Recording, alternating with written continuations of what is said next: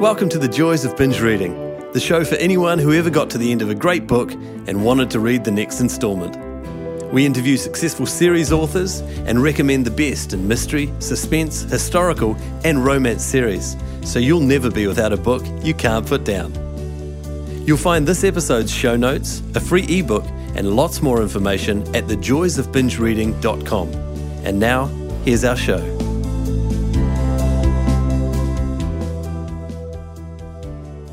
Catriona McPherson's Scottish Downton Abbey series, the Dandy Gilver series, serves up a hedonistic mix of history, black comedy, and murder, all in elegant prose, certain to appeal to fans of Evelyn Waugh, Agatha Christie, and Nancy Mitford.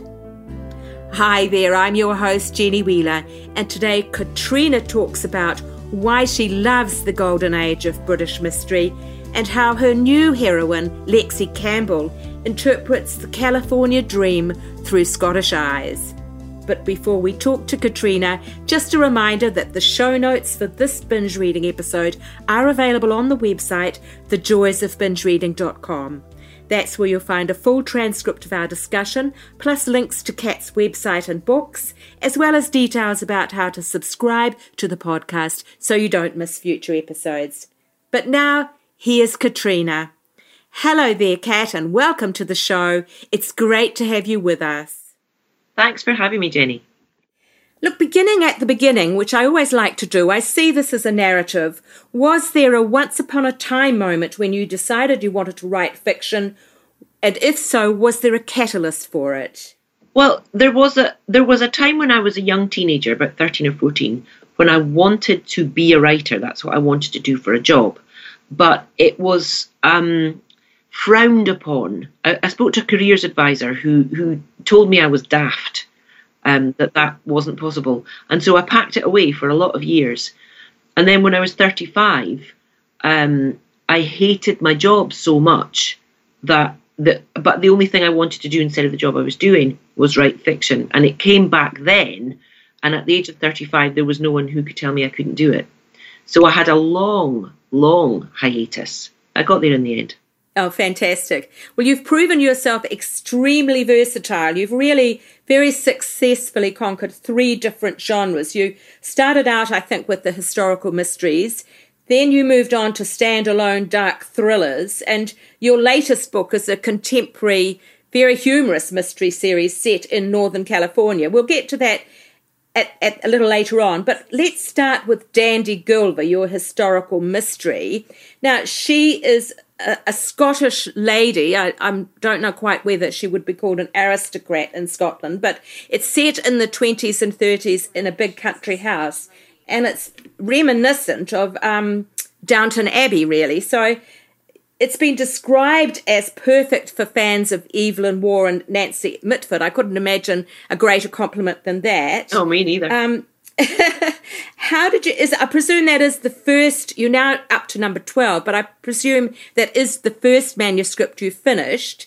Um, how did you get started on that whole series? Well, no, actually, it's not. The first manuscript I finished was a modern uh, literary novel, or you know, just a, a novel. It wasn't in any particular genre, and I had I finished it and after I got 40 rejections, I put it away in a drawer and feeling a bit glum, thought, well, what will I do next? And my husband, Neil, suggested that as a palate cleanser, just for fun, I should write something that I love with no thought of publication. And what I love was the Golden Age. It's not really the historical period because it's a completely fictitious. It's a it's a cultural space that's a bit of history and a lot of a writing tradition, you know, that golden age of British mysteries. So he said, write to them, you know, everyone who writes them's dead. So write one of them and then then just for fun. Uh, so just for fun, I wrote the first Dandy Gilver uh, story because I love Dorothy Sayers and Agatha Christie and Ngaio Marsh and Josephine Tey and Michael Innes and all that lot. Um, and as you say, I'm up to I'm working on book 13 now. So my palate cleanser went very well indeed. I'm very they read as if you have personal knowledge of that of that time and that that class, but um, obviously you're not old enough to have had personal knowledge of it. But um, as the lady of the estate, Dandy follows, seems to follow anyway, all the class rules, at least at the beginning. She's raised by nannies and governesses and she goes to Paris finishing school and she marries more as a strategic um, move than, than for romance. She looks really for a life of tea parties and good works.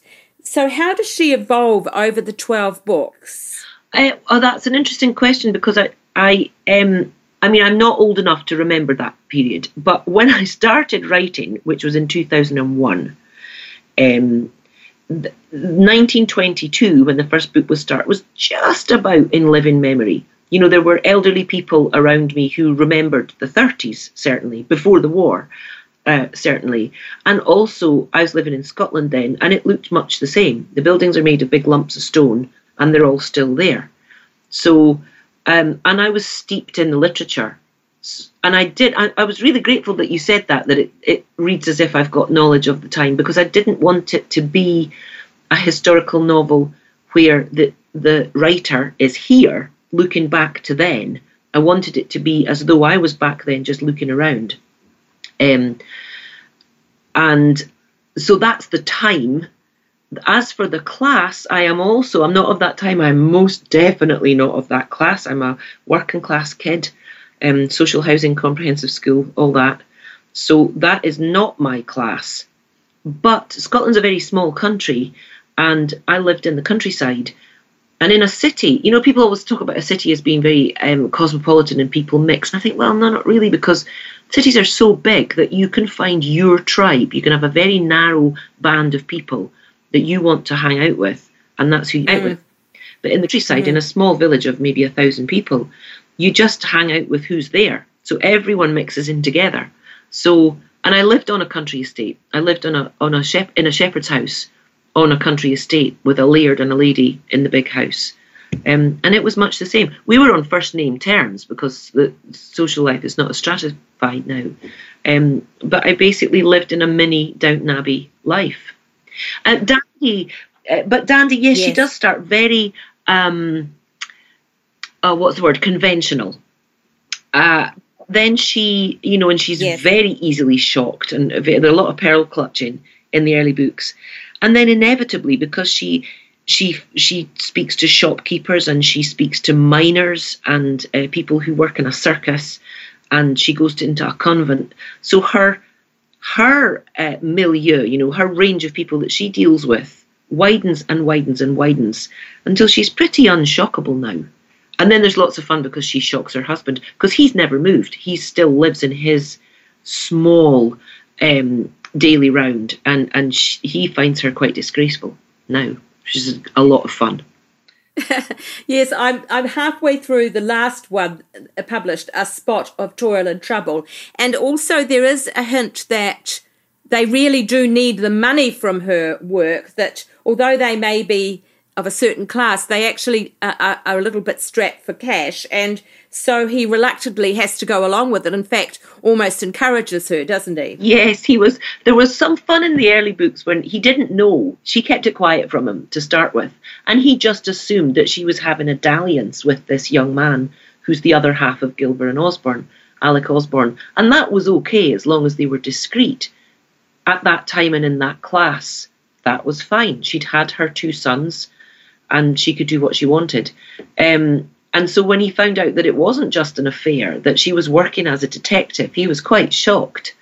Um, and now he he tholes it. I, um, I don't know if that's a word that's used in New Zealand, but he tholes it. He puts up with it, um, and the money comes in very handy because they're land rich and cash poor. Yes, yes. His, his life's aim is to hand on the estate with exactly the same acreage as it had when he inherited it from his father. Um, and Dandy just buckets about the countryside with Alec and has a jolly old time. Yes, that setup is it's wonderful because you do suspect, or maybe she is having an affair with her detective partner, but it's quite clear in the book that there isn't anything like that going on, not in a spot of toil and trouble anyway. He's quite safe. He's actually she's actually got a bit of mind to, to get him a wife somewhere. So yeah. I think she's waiting for the boot the boot to drop. You know, if she if he would just get married, then she'd know the worst. You know, rather than have this feeling that uh, at some point he's going to meet someone, and if he falls desperately yes, in love, yes, then she's lost her best friend. I think British people tend to understand what the setup is. It's been readers in the US who'll say, so "Why don't they just get divorced? Why is she going to leave that stuffed shirt? Why don't they?" Why don't they just get together? I think, oh no, she's never gonna. She would never do that. It would be such a. It would be such a day class A thing for Dandy to do. To you know to to air so much dirty linen in public as to admit I am unhappy and I am not coping. Yeah, no, she, yeah. I don't think she'll do that. Now, you gave up a promising academic career in um, quotes. I read that somewhere. I don't know if that was the same career as was making you feel miserable in your mid 30s, but um, you gave it up to write full time. Why did you choose mysteries? Uh, and we've really covered the setting and period, and perhaps we have even covered that. You you have been a long term fan of those classic mysteries. Is that right? Well, there are other, you know, less highfalutin reasons. I mean, it was the same job, this promising academic career. The promise was beginning to curdle by the time I left because I was so unhappy that I was really bad at it. Um, uh, but the other good reason for writing about the 1920s is forensics haven't spoiled all the fun. Um, and you don't need to know so many things that I wouldn't personally enjoy having to find out. I don't really want to find out about a lot of uh, technical uh, crime cracking methodology, and also, well, not just the twenties, but but earlier than about fifteen years ago, I think the mobile phone has ruined peril for people. People are just not in so much danger anymore. And then, you know, it, it gets a bit tiring when I was judging a literary award, I was judging one of the Edgars a few years ago, and I thought, oh, I can't read another book where someone drops their phone in a puddle or loses it or forgets to charge it in chapter one so that they can be in danger by the end of chapter two. So there are wonderful things about um, the 20s for writing crime then. And also, you, you have to suspend the disbelief to let an amateur detective, private detective, solve a murder. I don't think it's ever happened. But it happens all the time between the covers of these Golden Age stories. So it doesn't feel like such a leap for, for that to happen in, in the 1920s as it does now.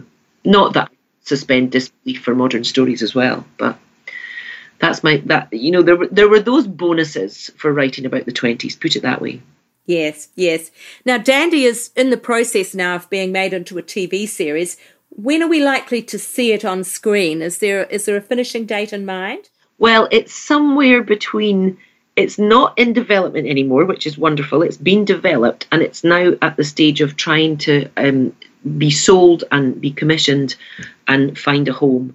Um, and it's been rumbling on for such a long time. Uh, these things they take forever, and it's like a funnel. The things that actually end up on your screen at the end um, are a very, very few of them. So I'm now looking at it as that would be nice if it happened, but I'm no longer holding my breath. Yes. We shall see. Because a couple of times uh, someone has almost bought it and then said, oh, well, you know, the, if we stick to Agatha Christie, everybody knows what that is. You know, so, and I, I, I agree because I adore, especially Miss Marple, well, and Poirot on the television. Um, you know what you're getting. So fingers crossed, but not breath held. Yeah. It, does it annoy you when people think refer to it as the Scottish Downton Abbey? Is that why they were interested in it? Goodness me, no, I love it. That was such a happy timing. I started writing it before Downton Abbey, but um, when I moved to America in 2010, uh, my agent started trying to find an American publisher for the proper treatment of bloodstains just when America caught Downton Abbey fever. And that book was about Dandy going undercover as a lady's maid in a grand house.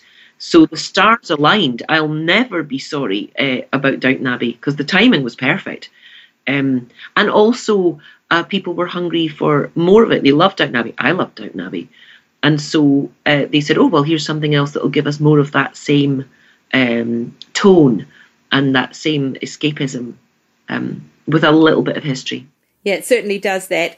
And then in the later stages of Dandy, as you say, you're now up to 13, you, you embarked on a series of standalone dark thrillers. I think you've done five of those to date. What attracted you to that idea? Well, it, it, it looks that way. It, it looks as if I, I established Dandy Gilver and then I did this other thing. But actually, the, so the first one I ever wrote, as I said, was a standalone, a literary novel but I then rewrote it uh, maybe about three years ago as a crime novel, and I'd also written two novels that that two other novels that weren't crime novels. Um, so I've written I've written twelve. I've published twelve Dandy Gilvers and eight, but one of them I wrote twice. So it's nine of these other ones. So they've always been more meshed. You know, one a dandy and then something else, a dandy and then something else. Um, but the first one was because I got an idea for a story that just wouldn't work in the 20s. I wanted to tell this one particular story, and it, it was a modern story. So I decided to, to write a modern novel. And oh, such relief. You you know, I've not got the series characters, so I've got to make up the whole world, but I'm not on anachronism watch all the time. You know, I'm not always wondering, will would that exist? Would they say this? Would this be invented? Would the car have a rear view mirror? You know, would that house have electricity? So it, it does feel like relaxation to write these modern stories. yeah. And now you've got Lexy Campbell, your heroine of the new series. Lexy is a Scottish marriage guidance counsellor who, who weds a groovy California dentist and discovers she's, as they say, bitten off more than she can chew. um, you've been living in California since 2010, I believe, and uh, I was interested in your earlier comment about Americans not quite getting the English approach in terms of matrimonial affairs in the 20s. And I kind of did wonder whether Lexy was your um, almost statement okay, so now I'm ready to really write something for my US audience. I'm acclimatized, I'm naturalized, and I'm ready to translate Scots for the Yanks. Is there any grain of that in it? Yeah, yeah, pretty much. That's very perspicacious, actually. It didn't start that way. It started from uh, one of my American publishers saying, We want something else. We want something uh, light, bright, and sparkling, to quote the great Jane Austen, and we want something that's uh, got your Scottish voice, but we want something set in the UK. What would you like to write?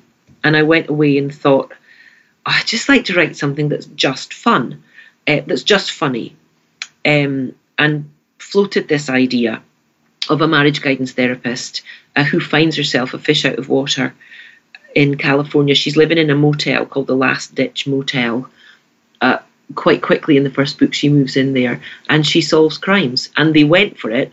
And then that's when I realized this is my chance to show, you know, in a, with a spirit of great affection, uh, but to show the my US friends what they look, or California friends anyway, what they look like f- through Scottish eyes.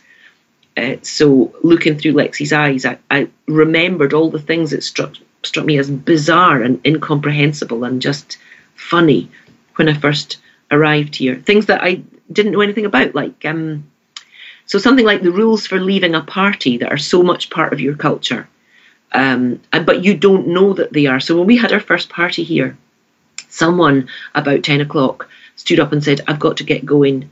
Um, in fact, I don't think I realised how it started, but all of a sudden, everyone left in a pack and I was almost in tears. And as we waved them off, Neil and I, my husband and I, turned to each other and said, What happened? What did you say? What went wrong? What's what's wrong? Because we didn't know that that's how American people leave parties. When someone breaks the party up, everyone leaves. And I thought, well, what do we do? And I realized that what we do, and I, this was knowledge that I used, but I didn't have this knowledge, you know, in the front of my brain. Someone leaves, and then not less than 10 minutes, but not more than 20 minutes later, the next person gets to leave. And then not fewer or less than 10 minutes, and not more than 20 minutes after that, the third lot of people get to leave. So you know if you're trying to leave a party and someone else pips you, you've missed your chance and you're stuck. Which is completely bonkers, but that is that is how we do it.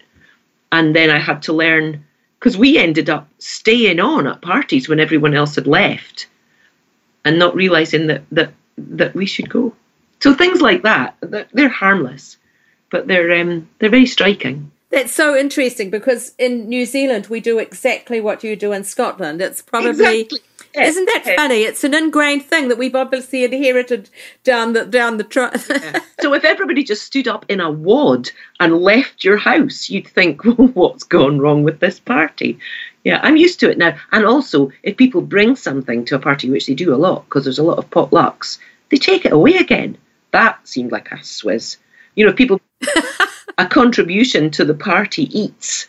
If it doesn't all eaten, they wrap it up in Tupperware and take it away. Because I found myself thinking, oh, that looks good, but I'm full. Never mind, I'll have that for lunch tomorrow. And I thought, wait, where, where's it gone? we don't do that. You bring something to a party in Scotland, it's gone forever.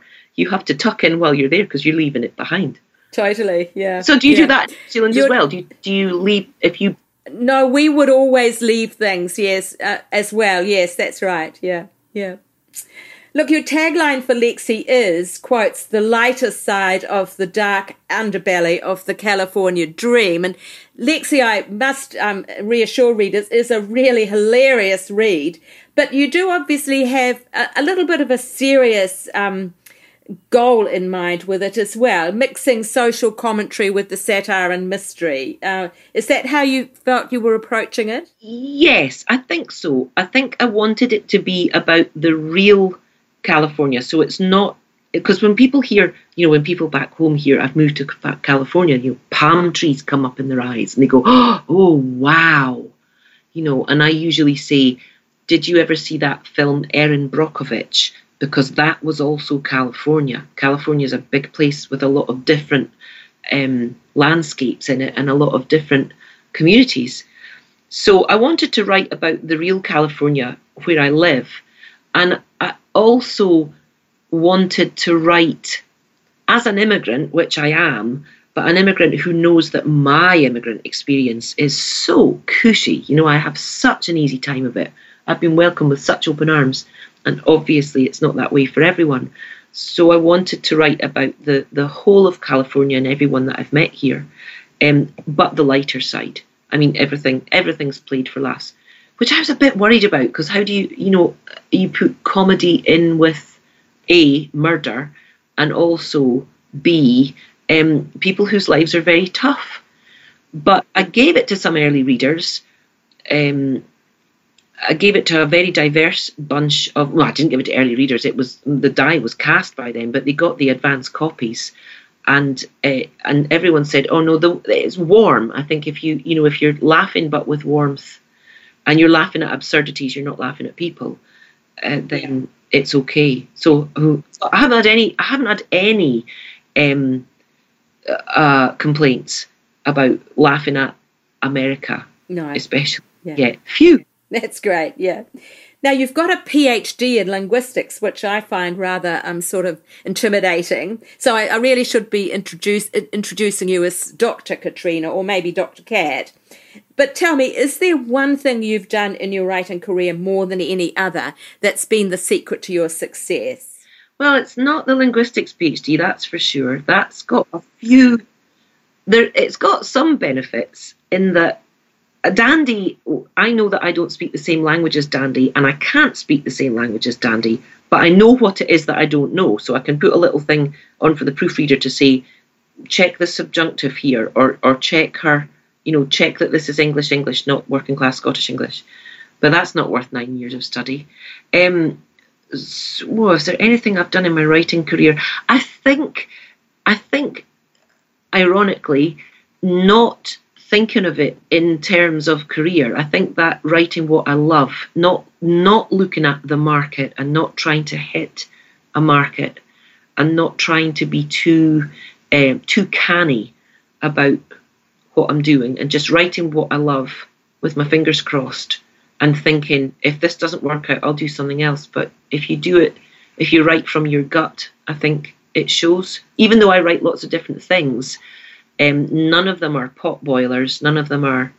I'm quite hard to offend, but when people say churning out, you know, people say you've you've churned out another, or you've The worst thing I ever heard was someone said, You've extruded another unit of product. I thought, Wow, you're a nice lady. Was that another writer? No, it was a reader. Gosh, yeah, that sounds really quite a sort of um, cynical way to. I say it was a fan, not a fan of mine. It was at a large. It was a large event, but I thought that's that's quite a choice of words, isn't it? Yeah, yeah. Yeah, like a sausage machine.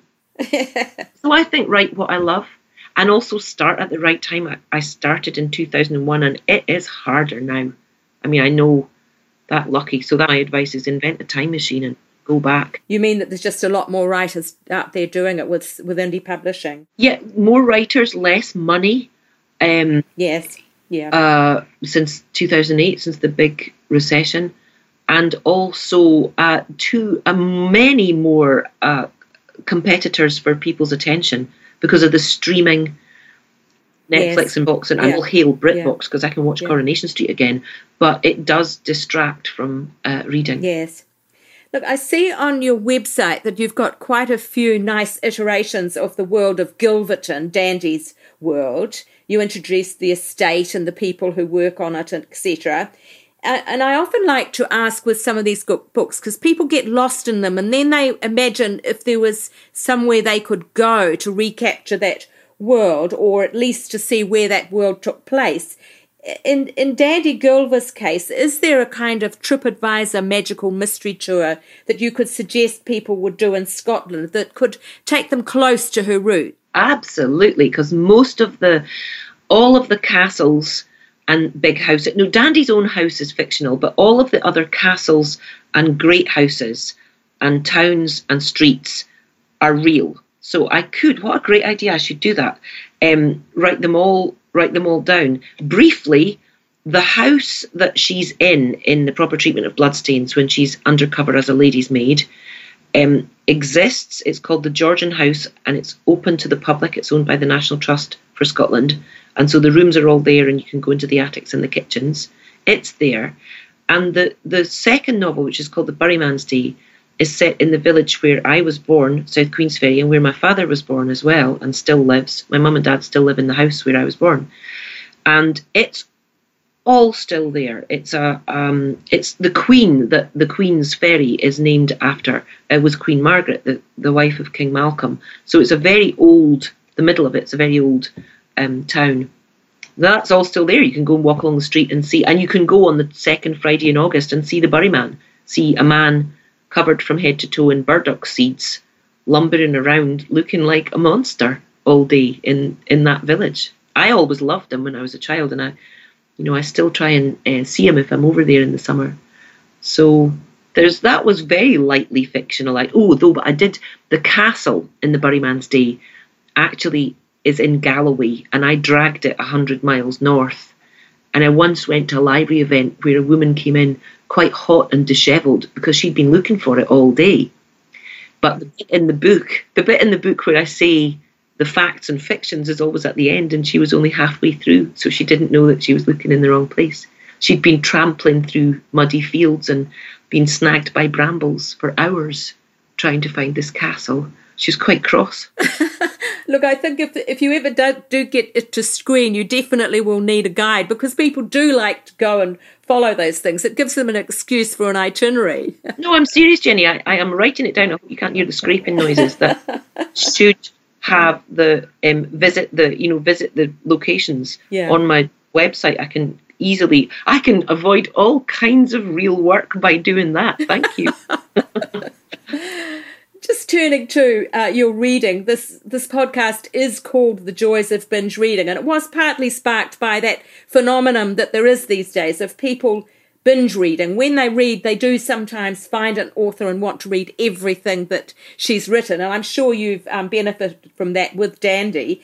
Um, what do you like to binge read? I think perhaps we know some of it with the golden age of, of British mystery, but is there anything else that, or anyone you'd like to particularly mention as a favourite for binge reading? Yes, because the the problem with binge reading is you you I'm pretty up to date with the golden age. Really, there's not there's not anyone. I sometimes Uh-huh. reread. Yeah. But my latest discovery, and I don't know how I didn't know this author, was Elly Griffiths. Oh, And I found I wrote the hat. Oh, what's it called now? The House at Sands End, the House at Sea's End. I think it's called the House at Sea's End, and thought this is fantastic.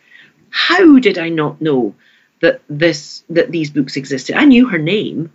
Uh, I'd never met her, and I I did. I just consumed them. I read the first one, and then I bought all the rest, and I just I did just sit on the couch and gulp them down. And I'm going to have to read them again now because I read them too fast. But I just adore them. They're set in a wonderful part of the world in Norfolk, in the southeast of England.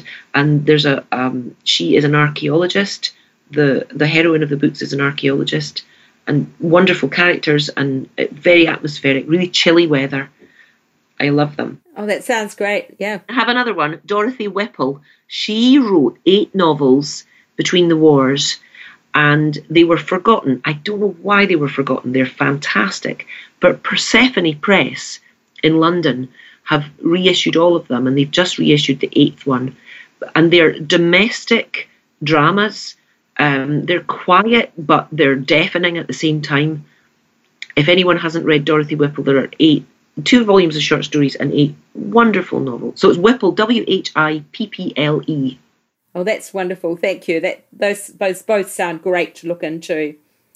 Look, circling back to the end, because we're now coming to the end of our time, at this stage in your career, if you were doing it all again, what would you change, if anything? I would change something. The two books that I wrote that were not crime novels, I'd give them a nudge and put them into the crime genre. So there was one, there was a time travel caper, which I called Save Elvis, but the publisher called it Growing Up Again.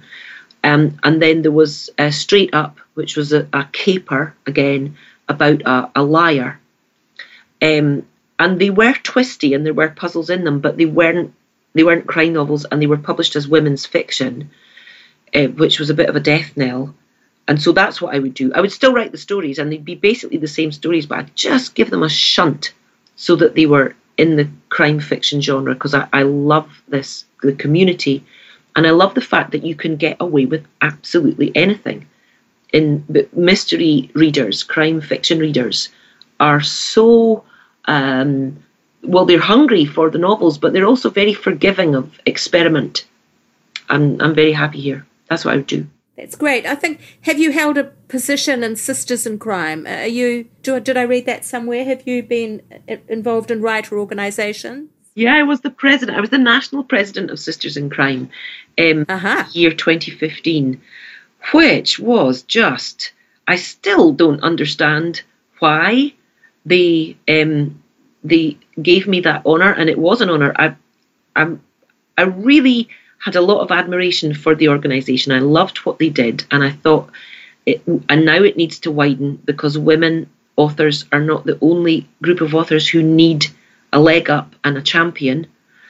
And so I can, I'll, you know, I'd love to, I'd love to to talk about um, LGBTQ authors and authors of colour and writers with disabilities for a year. So I'm glad I did it, but oof I'm not a natural committee person, and I'm, I'm I can't be the boss of anything. I'm the fourth of four daughters. I have never been in charge of anything in my life because I've got three big sisters. So it was very strange to be to be the boss. And I wasn't the boss because there's a CEO, there's a paid CEO. She's the real boss. I was just a figurehead. But it was great fun. And and worthwhile. I'm proud of it. I am proud of it, but it nearly killed me. That's great. Look, what is next for Catriona the writer? Have you got some, what new projects are you working on now? Oh, yeah, well, I'm writing Dandy number 14 right now. Dandy 13 comes out uh, in the UK and New Zealand, I think, later this year. And a new standalone is out in New Zealand. New Zealand and what's that other place? Oh, yes, Australia. You've got in there first Go to My Grave, it's called. It's out there, but it doesn't come out in the UK and the US until the autumn. And I'm so I'm working on Dandy Gilver number 14. I'm about halfway through. And then I've got an edit. I've got 300 pages of a, a draft sitting. I'm looking at it right now. It's sitting there sneering at me, um, scowling at me rather. And uh, I'm going to do that. And then I'll go back to Lexy. And as long as I don't just combust I'm going to keep doing that. One, two, three, one, two, three. And Lexy, is Lexy 2 done yet? Yes, Lexy two's done. Yep, she's she's done and dusted, and it's in at the um, at the editor. And I got an edit note back. I got an email back from Terri Bischoff, the editor of Midnight Ink, that said it's perfect. Oh, So oh that was nice. that was lovely. I mean, the editor, the line editor, no doubt will will not just send that email as well. But as far as the structure goes, and as far as the, you know, the plot works and the tone's okay. So that was that was the best email I've ever had in 17 years of working with publishers. That's lovely because it indicates that you've really nailed the series in terms of where you're going with it. So it's quite a confidence builder, isn't it? Yeah. yeah, absolutely. Probably never to be repeated, but I enjoyed it when I got it. yeah. Now, look, where can readers find you online? Oh well, good luck avoiding me. I'm I'm online. I'm at uh, Catriona McPherson www.catrionamcpherson.com, uh, my website where where the the Gilberton stuff is, and I'm on Twitter and Facebook as an author. Uh, Twitter, my name's too long, so I'm at Catriona McP, and I also I blog with two groups of uh, wonderful bloggers. One of them is called Seven Criminal Minds, and one of them is called Femme Fatale.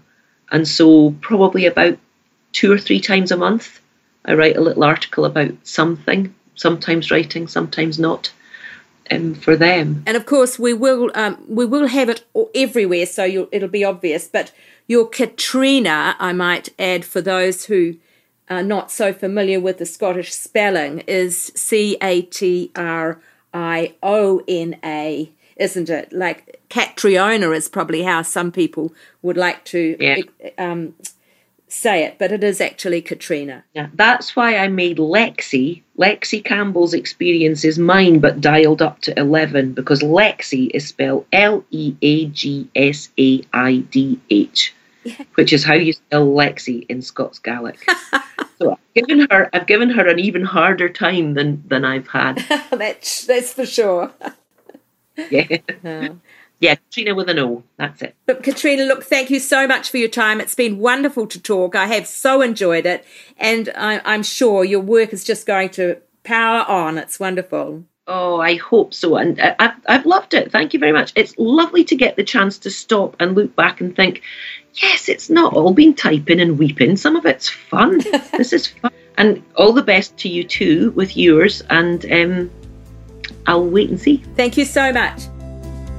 Thanks for listening to the Joys of Binge Reading podcast. You can find all the details and links for this episode at www.thejoysofbingereading.com. We'd love to hear your comments and suggestions for who you'd like us to interview next. And if you enjoyed the show, take a moment to subscribe on iTunes or a similar provider so you won't miss out on future guests. Thanks for joining us and happy reading. The Joys of Binge Reading podcast is put together with fantastic technical help from Dan Cotton and Abe Raffles. Dan is an experienced sound and video engineer who's ready and available to help you with your next project. Seek him out at dcaudioservices at gmail.com. That's D for Daniel, C for Charlie, audio services at gmail.com or check our show notes. He's fast, he takes pride in getting it right, and he's great to work with. Our voiceovers are done by Abe Raffles, another gem of sound and screen. Abe has 20 years of experience on both sides of the camera slash microphone, as a cameraman director and also as a voice artist and TV presenter. I think you'd agree that his voice is both light-hearted and warm. He is super easy to work with no matter what the job. You'll find him at abe, A-B-E, at pointandshoot.co.nz. As I say, the full details in the show notes on the website. That's it for now. Thanks for listening. Hopefully see you next week. Bye.